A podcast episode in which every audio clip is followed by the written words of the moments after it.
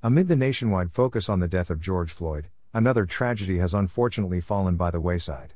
We should not forget the death of Breonna Taylor, or the dire need to abolish the no knock warrants that caused her death, trample property rights, and routinely endanger Americans.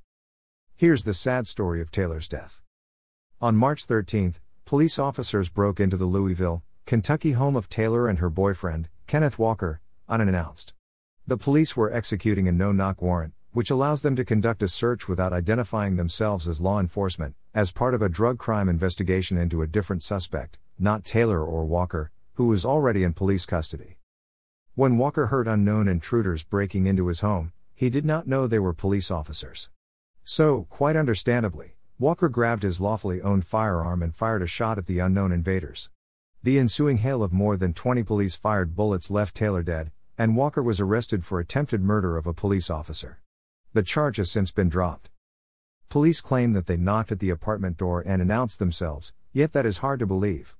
They were specifically executing a no knock warrant, after all, and not just Walker, but multiple neighbors have confirmed they heard no such announcement. Neither Taylor nor Walker had a criminal history, and no drugs were found in the raid on their apartment.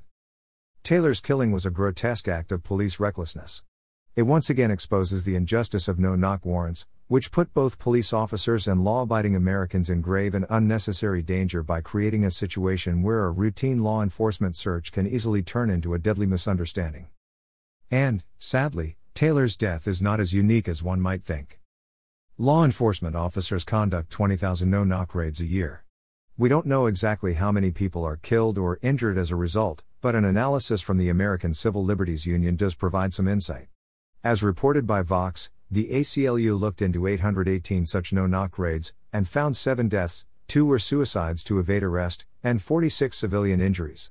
If these figures are at all representative, that means many, many more Americans are injured or killed across all 20,000 raids. No knock raids have also resulted in horror stories like a flashbang grenade being thrown into the crib of a 19 month old toddler and the shooting of a 7 year old child.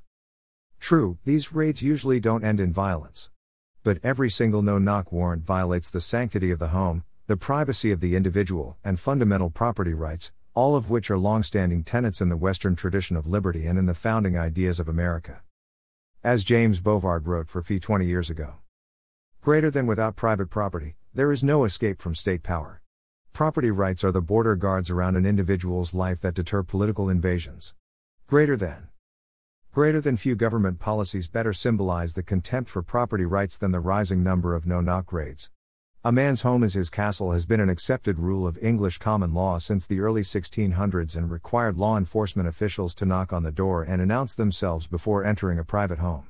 But this standard has increasingly been rejected in favor of another ancient rule the king's keys unlock all doors. The notion that a man's home is his castle, as Bovard notes, is a fundamental American principle. It is enshrined in our Constitution, particularly through the Fourth Amendment, which recognizes Americans' right to be free from unreasonable searches and seizures of their homes. It is hard to imagine any search less reasonable than one where armed to the teeth police officers burst into your home in the dead of night, and don't even announce themselves as law enforcement. And conservatives especially should appreciate the insidious way in which no knock raids undermine the Second Amendment and the right to self defense. After all, Walker did exactly what many Americans who lawfully own guns would do protect his home and family from armed intruders. For the exercise of this fundamental right, Taylor paid the ultimate price. Policies like these compromise the sanctity of every American home. How can anyone exercise their right to self defense to protect their home and family if they don't know whether or not it's the police breaking down the door? This is why Breonna Taylor's story must not be allowed to fall through the cracks, and no knock warrants cannot be allowed to stand. The police officers involved in her case still have not faced any charges, and her mother is calling for justice, saying I need people to know that her life mattered. The only way to truly honor Taylor's memory is to make sure this kind of tragedy never happens again, and that means banning no knock warrants across the board.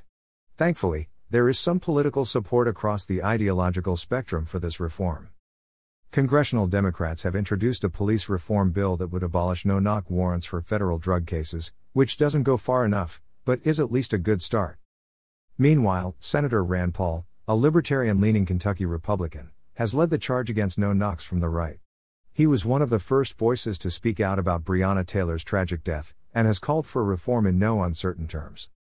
I think it's crazy that we're breaking down people's doors in the middle of the night, the senator said in a conversation with Taylor's aunt. People are frightened. They don't know what to do. They don't know if it's burglars. I want to make sure that we don't forget Breonna, Paul continued. That we try to make it better, so this doesn't happen again. The only way to do that is to consign no knock warrants to the dustbin of history.